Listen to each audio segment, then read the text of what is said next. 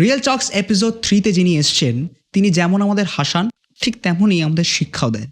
আর তার গলার স্বরের চর্চা তো পুরো বাংলায়। বেশি কথা না বাড়িয়ে শুরু করছি real talks episode three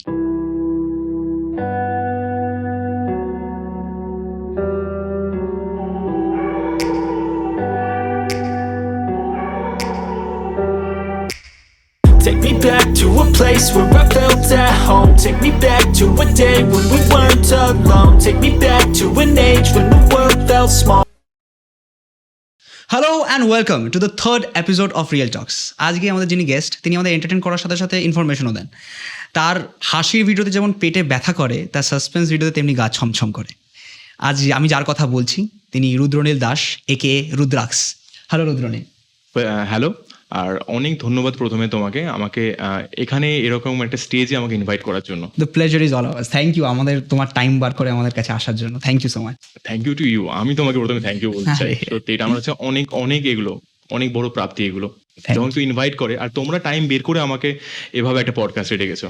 না না। তো আমি যেটা আমার প্রথম কৌতূহল সেটা হচ্ছে যে রুদ্রাক্ষের জন্ম কীভাবে হয়েছে? আহ, রুদ্রাক্সের জন্ম এক্স্যাক্টলি ওরকম কিছু না। আমি আমার নাম রুদ্রনীল না? আচ্ছা। আহ, রুদ্রাক্সের জন্ম অনেকে আমাকে প্রশ্নটা করে যে রুদ্রাক্স কেন? দাদা রুদ্রাক্স কি মানে মানে কি তোমার? অ্যাকচুয়ালি ছোটবেলা থেকে এটা আমি অনেকবার বলেছি হ্যাঁ ছোটবেলা থেকে আমি শিব ঠাকুরের প্রচণ্ড বড় ভক্ত। আচ্ছা। আর মানে যে কোনো জায়গায় গেলে কোনো ভয় পেলে আমি প্রথমে একজনের কথা মনে পড়ি যিনি মহাদেব। আর আমি মনে করি সবাই এটা না?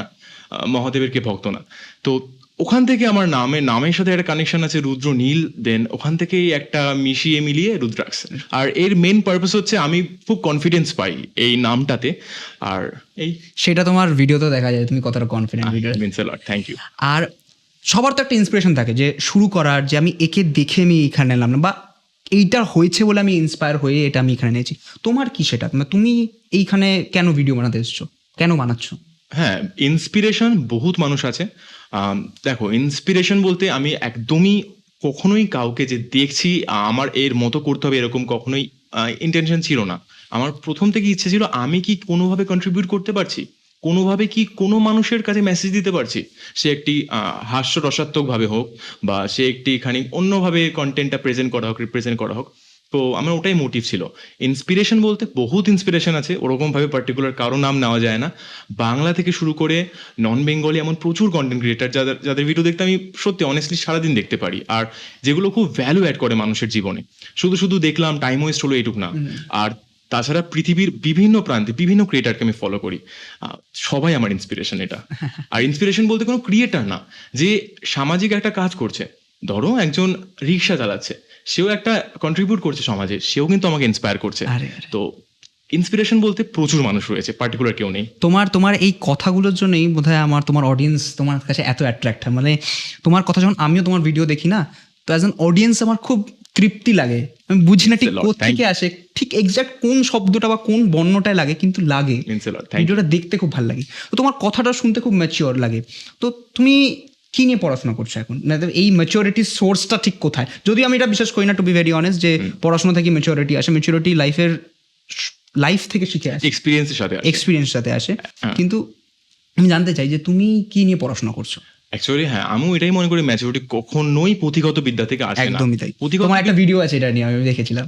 প্রতিগত বিদ্যা রিলেটেড ম্যাচুরিটি রিলেটেড না বাট এই প্রতিগত বিদ্যার এই কনসেপ্টটা রিলেটেড হ্যাঁ আমি এরকম ভাবে মানুষকে এক্সপ্রেস করতে চাই জিনিসটা। আর স্টাডিজের ক্ষেত্রে বলতে গেলে I have recently completed my graduation in BSc computer science অনার্সে আর আমি এখন কারেন্টলি হায়ার স্টাডিজের দিকে দেখছি। আচ্ছা তো তুমি হায়ার স্টাডিজ দেখছ আর তুমি এইখানে সোশ্যাল মিডিয়াতে এত বড় একটা ইনফ্লুয়েন্সার সো কল্ড ইনফ্লুয়েন্সার না ইনডিড তুমি তোমার নাম আছে তোমার নাম খ্যাতি সব আছে। মানুষ চিনে যায় একটুখানি রাস্তায় বেরোলে ট্রেনে বাজে তাহলে ওটাই আমার মনে হয় প্রাপ্তি একটা হ্যাঁ এক্স্যাক্টলি ওটাই প্রচণ্ড বড় প্রাপ্তি। ইনফ্যাক্ট আজকে হলো আমি যখন অডিয়েন্সদের জানাতে যাই আমি আজকে যখন আসছি এই স্টুডিওতে ঋষভের স্টুডিওতে ঋষভের টিমের স্টুডিওতে ট্রেনে আমি উঠেছি উঠে আধা ঘন্টাও হয়নি মাঝখানে র্যান্ডম একটা স্টেশন থেকে একটি একটি ছেলে উঠল। এটা আমি ওকে বলিও নি এখনই বলছি। হ্যাঁ। হঠাৎ করে দেখি চোখ বড় বড় করে আমাকে বলল আরে দাদা তুমি? আমি জাস্ট অবাক হয়ে গেছি। এই যে খুশিটা না বলল তোমার ভিডিও আমি দেখি খুব ভালো লাগে। একটা ছবি হবে তোমার সাথে। অনেস্টলি আমি মনে করি আমি এমন কেউ হয়ে যায়নি যে আমার সাথে ছবি তুলে পোস্ট করতে হবে ঠিক আছে? বাট এই যে মানুষ চিনে মানুষ যখন বলে ভিডিও ভালো লাগছে তার সাথে তার বাবা ছিল তার বাবাকে আমার কথা বলল আর তার বাবা তাকিয়েছিল আমার দিকে। এইগুলো এই প্রাপ্তিগুলো প্রত্যেকটা ক্রিয়েটার মানে আলাদাই অনুভূতি প্রত্যেকটা ক্রিয়েটারের কাছে। এটার জন্য আমরা প্রত্যেকটা ক্রিয়েটার বাঁচে যে কাজ করে খাটে। এক্স্যাক্টলি এইটার জন্য। এইগুলো পেলে না যে প্রত্যেকটা ক্রিয়েটার মানবে। আমি অবশ্যই বলছি অনেকে বলে যে money does not matter no it does it does does matter it does matter কিন্তু এইগুলো পাওয়ার পর না মানে এই মানুষের ভালোবাসা পাওয়ার পর তখন মনে হয় ঠিক আছে আমি আজকে আমি এই মাসে অর্থ একটু কম ইনকাম করে নিলাম বাট মানুষের ভালোবাসা তো আমি অফুরন্ত পারছি। হ্যাঁ। এটা তো আমি কামাতে পারব না এটা একমাত্র মানুষই দিতে পারবে। প্রাইসলেস এটা Priceless. প্রাইসলেস এটা প্রাইসলেস তো আমি যেই যেই প্রশ্নটার জন্য আমি তোমার পড়াশোনা জানতে চাইলাম বেসিক্যালি তুমি মিডিয়া লাইনে কোনো কিছু নিয়ে পড়াশোনা করনি কেন? মাস কম মাল্টিমিডিয়া অনেক কিছু নিয়ে অনেক বিএসসি করা যায় অনেক অনেক রকম ডিগ্রি আছে যেটা মিডিয়া লাইনে আমার আমার মতে যে তুমি যদি ওটা নিয়ে করতে তাহলে তোমার আজকে তুমি যেটা করছ সেটাতে ভ্যালু অ্যাড হতো। তাই না কি? খারাপ মতলব কোনো কাউ কোনো ডিগ্রিকে ছোট করে বা কিছু করে বলছি না। কিন্তু সেটাতে তোমার প্র্যাকটিক্যাল লাইফে করছ সেটাতে ভ্যালু অ্যাড হতো। তুমি প্রফেশনাল ব্যাপারটা কীরকম হয় সেটা জানতে পারতে। এখন তুমি শিখছো কিন্তু এখন তুমি নিজে থেকে শিখছো। তো ওটা তুমি মার্কেট লিডারদের কাছে শিখছো হ্যাঁ এটাতে আমি বলতে চাই আহ, কোনো কিছু না ছোটবেলা থেকে যখন আমি ভাবি পড়াশোনার মানে জাতীয় কিছু করছি মানে আমি যদি ওটাকে কাজের মতো নিই তবে কোনোদিন আমি ওতে এক্সিলেন্স অ্যাচিভ করিনি আমি। আচ্ছা। আর ওই পন্থাটাকে নিয়ে আমি এখনও এগিয়ে চলেছি। এই জিনিসটা সত্যি আমার প্যাশন এই জিনিসটা করতে ভালো লাগে। একটা ভিডিও যখন আমি ক্রিয়েট করি আপলোড করি আর মানুষ যখন দেখে বেসিক্যালি মানুষ দেখার চেয়েও আসল জিনিস হচ্ছে যখন ভিডিওটি বানাই যখন আমি একটা ঘরের মধ্যে একা ঘরের মধ্যে ভিডিও রেকর্ড করছি সাউন্ডগুলো এডিট করছি লাস্টে যখন রেন্ডার করছি সব কিছু ওইগুলো যে শান্তি আছে অন্য কিছুতে নেই। আর এটা যদি আমি কাজের মতো করি না আমি কোনোদিনও মানসিক শান্তিতে থাকতে পারব না। ওই জন্য অ্যাকচুয়ালি এটা প্রফেশনালি না এটা আমার এখনও প্যাশন আমি বলতে পারি এটা আমার কখনোই মেইন টার্গেট না। এই কাজটা আমার করতে ভালোবাসে তাই আমি সবসময় করি এটা। তার মানে তুমি কি বলতে চাইছো যে আমরা ফিউচারে তোমাকে এটা প্রফেশনালি পারসিউ করতে দেখতে পারব না? আমি কখনোই মনে করি না যে কারণ কারণ হ্যাঁ। অ্যাজ আ ফ্যান আমি কাটলাম তোমাকে। আমি আমি তুমি ফ্যান বলো না। আমি আমার অডিয়েন্স এটা মুখস্থ হয়ে গেছে অডিয়েন্সদের আমি কোনোদিনই ফ্যান শব্দটা না পছন্দ করি না আচ্ছা। আমি হয়তো অনেকের ফ্যান হতে পারি বাট এই আমি এমন কিছু করিনি যে আমার ফ্যান হবে এখন। হয়তো তোমার মনে হচ্ছে যে তুমি কিন্তু তুমি যখন যারা অডিয়েন্স তোমায় দেখে হ্যাঁ। তো তারা সত্যি তোমার ভক্ত। তার ফ্যান আমি বলব যে আমি চাইব যে তোমার যাতে ভিডিওগুলো আসে মানে ফিউচারও যাতে আসে এটা যাতে না বন্ধ হয়ে যায়। হ্যাঁ এক্স্যাক্টলি এটা এটা আমি আমি নিজেও নিজেকে মাঝে মাঝে বলি। দেখবে এটা হয় কিন্তু কখনো তুমি নিজের সাথে কথা বলেছ? সবসময়। প্রচণ্ড আমি তো আমি- রীতিমতো সবসময় বলি। হ্যাঁ। আমি যে আসলাম সারাক্ষণ সকাল থেকে আমি কথা বলতে বলতে একদমই তাই। আর এটা এটা আমার মনে হয় এটা আমি জানি না সব মানুষের মধ্যে আছে কিনা হ্যাঁ। কিন্তু আমার মধ্যে খুব কাজ করে। আমি যখন কোনো ট্রাভেল করি কত একা স্পেশালি ধর একা ট্রাভেল করি ট্রেনে বাসে সাইকেল চালাচ্ছি। আচ্ছা। আমি তো নিচে র্যান্ডাম কনভারসেশন করছি যে যে দুটো লোক আছে এটা ভুল এটা ঠিক না না এটা এরকম এটা এরকম এক্স্যাক্টলি মানে নিজের বন্ধু যে নিজেই কীভাবে হওয়া যায় এটা আমাদের দেখেই একদম ঠিক মতো বোঝা উচিত। তো এটা আমি নিজেকে বলে চলি যে আমি যতক্ষণ এই কাজটাতে মজা পাচ্ছি আমি বিন দাস নন স্টপ করে যেতে পারব। যখন মনে হবে এটা আমি কি করছি মানে আমি কি নিজে শিখছি কিছু? তখন মনে হয় আমি এই কাজটি করতে পারব না। বাট যেহেতু আহ, আমার একটা দায়িত্ব আছে আর যারা ভিউয়ার আমার তারা অবশ্যই চায় আমার থেকে কন্টেন্ট আসতে।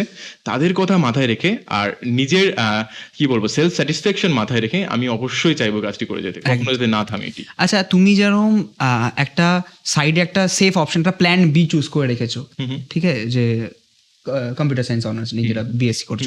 তো এই অপশনটা কি সবার আচ্ছা আজকে যারা আমাদের শ্রোতা দেখছে সবার অনেকজনের এই প্যাশনটা আছে যে তারা কন্টেন্ট ক্রিয়েটর হবে তারা এই সোশ্যাল মিডিয়াতে বা তারা নিজে কন্টেন্ট বানিয়ে নাম করবে।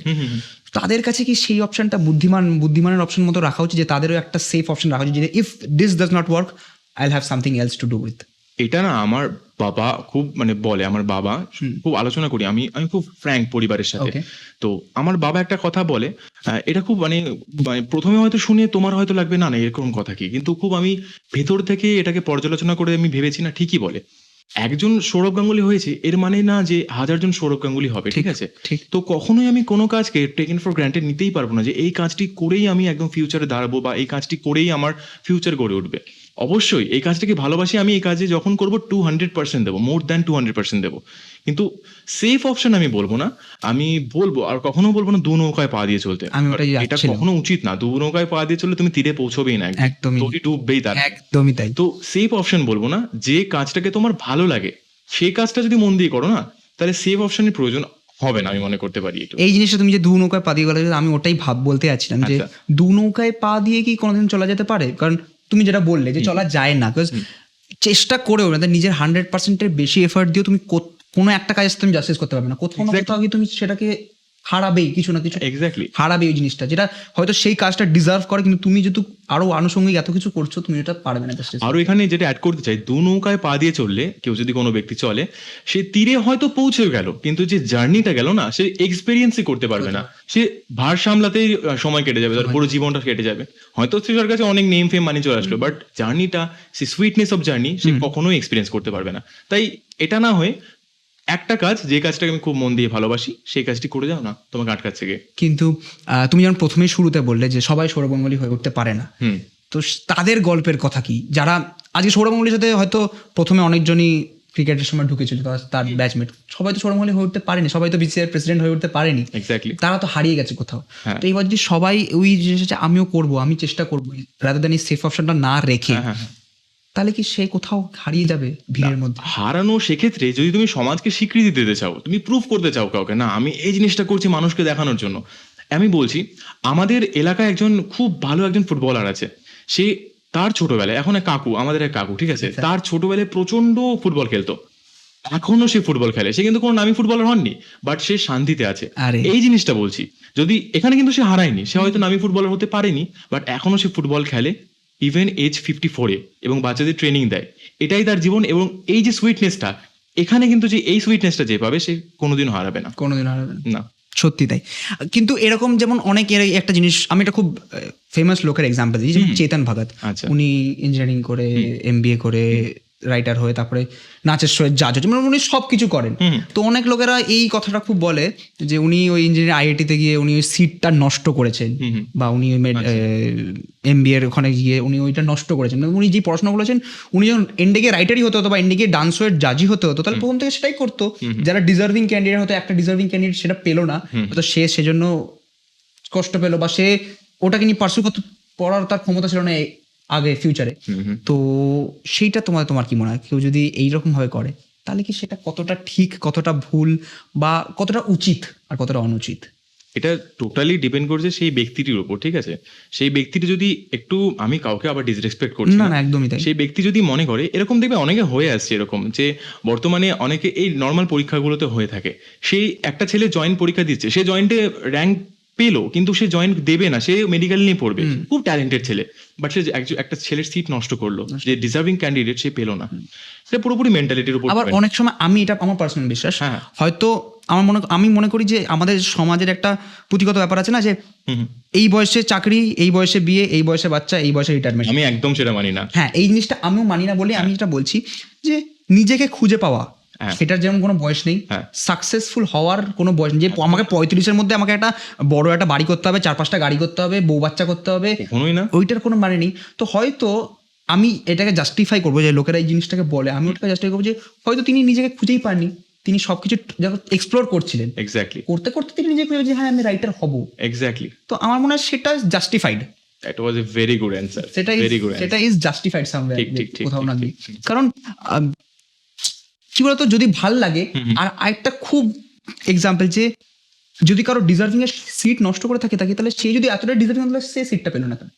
এক্স্যাক্টলি সিটটা পেতেই পারতো। হ্যাঁ। এবার ওই যে point two percent point three percent difference হয় ডিফারেন্স ওটাই তো বল গেম ওটাই তো বল গেম একটা টপার হয়তো নাইনটি টু পায় কিন্তু ওই নাইনটি আর নাইনটি টু এর মধ্যে ডিফারেন্সটা ওটাই তো টপার আর ফার্স্ট আর সেকেন্ডের মধ্যে পজিশন একদম। তাই বলে সেকেন্ড যে একদম কমা কিন্তু তা না একদমই না। এই জন্য এখন এটা আমি একটা ভিডিওতে এটা আমি বলেছিলাম যে আহ, কোনো ছাত্র যে ফিফটি পার্সেন্ট পেয়ে সে খুশি আছে নাইনটি এইট পার্সেন্ট পেয়ে একজন একজন সুইসাইড করল। আমি রিসেন্টলি শুনেছি। তুমি হয়তো শুনেছো। আমি শুনেছি। কেন কেন সে হান্ড্রেড পার্সেন্ট পায়নি সে? আমি জানি। তার জন্য। এত ফ্যামিলি প্রেশার সবার দিক থেকে প্রেশার ছিল। এটা লাইফ না।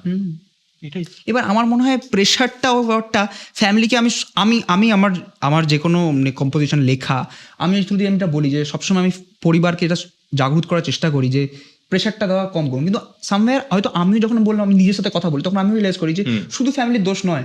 বিকজ সোসাইটির সাথে থাকতে গেলে সোসাইটির কিছুটা হলেও অ্যাকসেপ্ট করতেই হবে। এবার ওটা সোসাইটি যে চাপিয়ে দিচ্ছে যে হ্যাঁ টাকা কামাতেই হবে ফ্যামিলি তখন হ্যাঁ আমাদের নাক কেটে যাবে কেটে যাবে ওই ব্যাপারে ফ্যামিলি যে নিজের প্রেশারটা ফিল করছে সেটাকে তারা পাস অন করছে। ঠিক ঠিক ঠিক। তখন এটা অ্যাজ আ সোসাইটি আমাদের বা অ্যাজ আ কমিউনিটি আমাদেরকে এটা বোঝা উচিত। একদম। বুঝিয়ে আমাদেরকে এটা এগোনো উচিত। আর কিছুই না আমার মনে হয় না।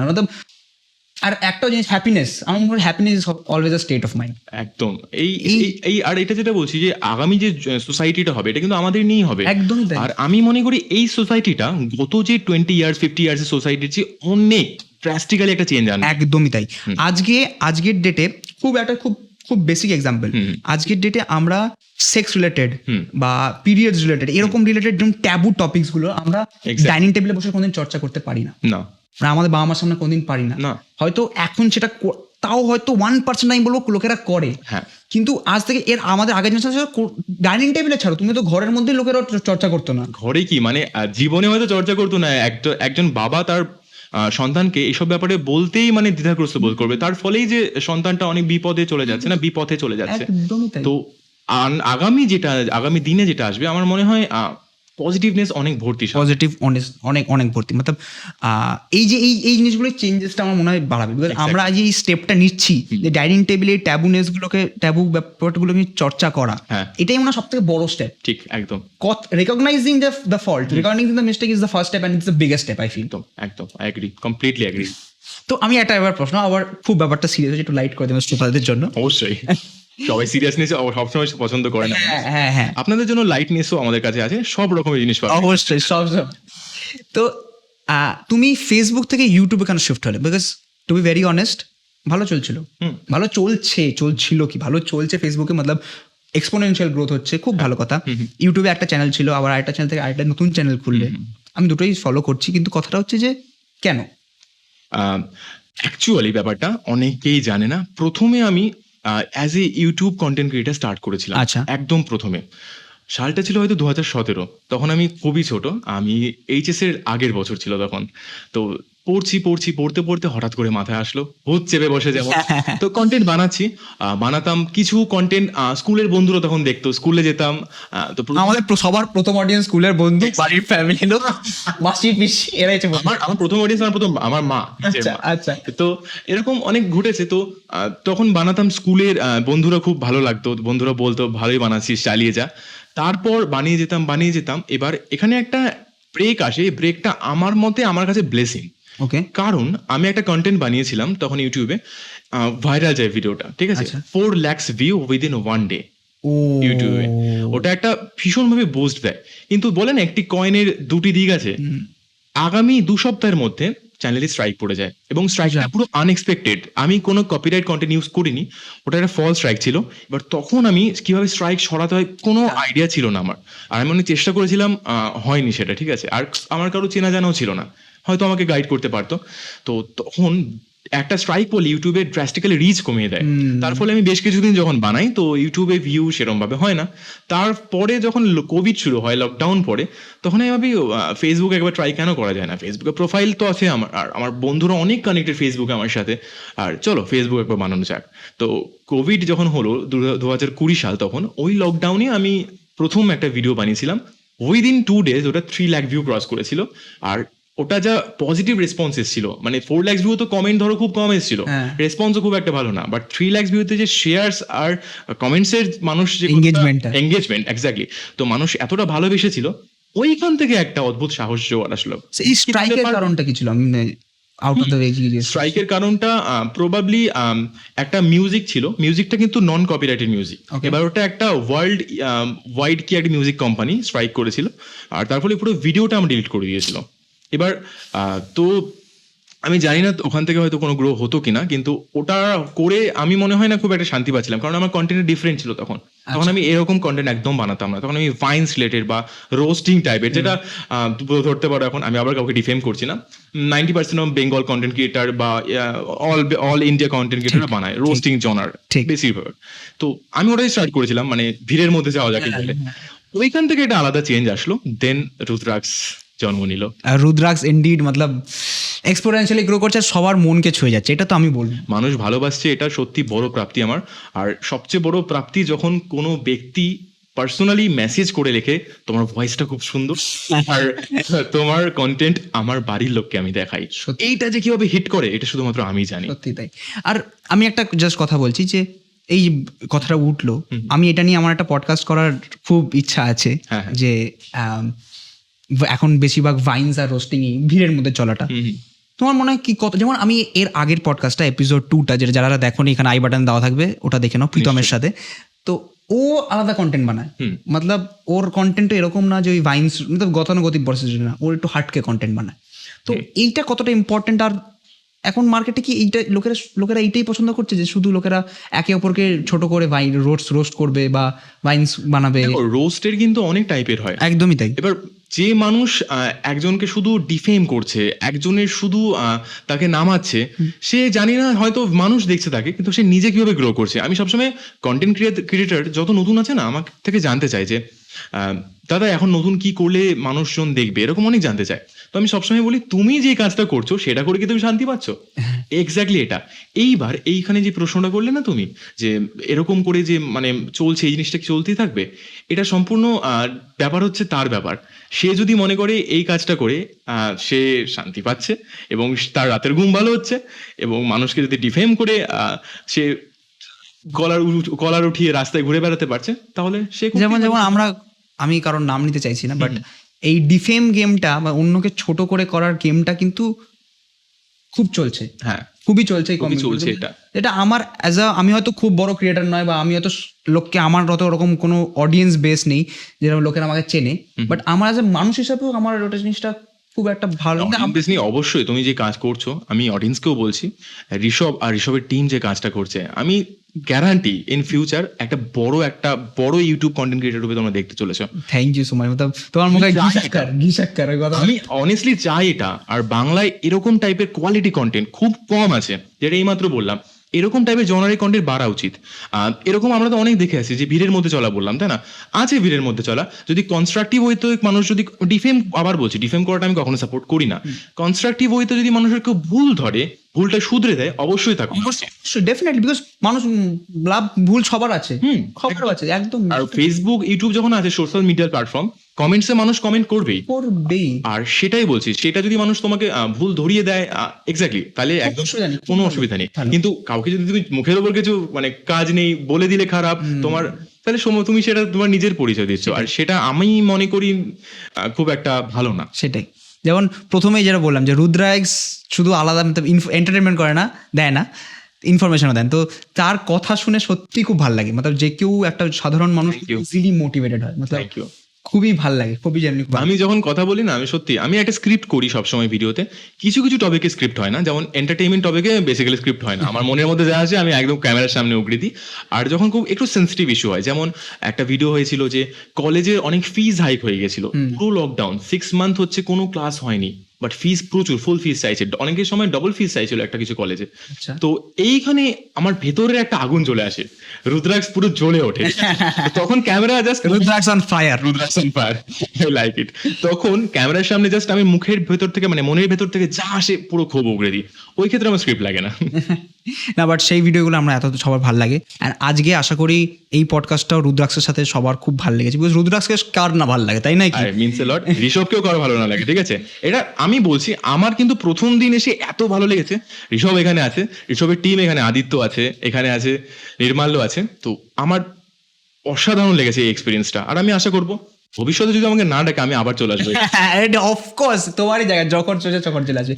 টিমের কথা যাওয়া হলো টিমে আরও দুজন আছে অভিনন্দন আর আদিত্য। এক্স্যাক্টলি এক্স্যাক্টলি ওরা দুজনে- ভুলে গিয়েছিলাম। ওরা দুজন আসেনি না কোনো ওরা দুজন এখানে আসতে পারে না ওরা বাইরে থাকে। হ্যাঁ, হ্যাঁ। আর একজন আদিত্য ওরা অনেক দূরে থাকে নিউ টাউনে তো আসতে পারে না। বাট ওরাও খুব ডেডিকেটেডলি আমার আমাকে সাপোর্ট করছে সো মতলব ইট মিনস আ লট ও এইমাত্র বলো রুদ্রাক্স ইজ অন ফায়ার আমি বলব team real is on fire আরে আরে আরে আরে এটা খুব বড় স্টেটমেন্ট বাট আমাদের আমরা আমাদের পডকাস্টটা এখানেই শেষ করব। Thank you Rudraksh for coming thank you আবার তোমাকে আমাকে ইনভাইট জানানোর জন্য আর এখানেই শেষ নয় আবার আসব আবার ডেফিনেটলি সবার সামনে এরকম ভাবে রিয়াল টক্স এর নতুন একটি এপিসোডে নতুন ভাবে আমরা আড্ডা দেবো ডেফিনেটলি এটা তো সবে শুরু সবে তো শুরু for now this is মেরেশভ and you are watching real এখানে ভেজাল নয় সত্য বলা হয়.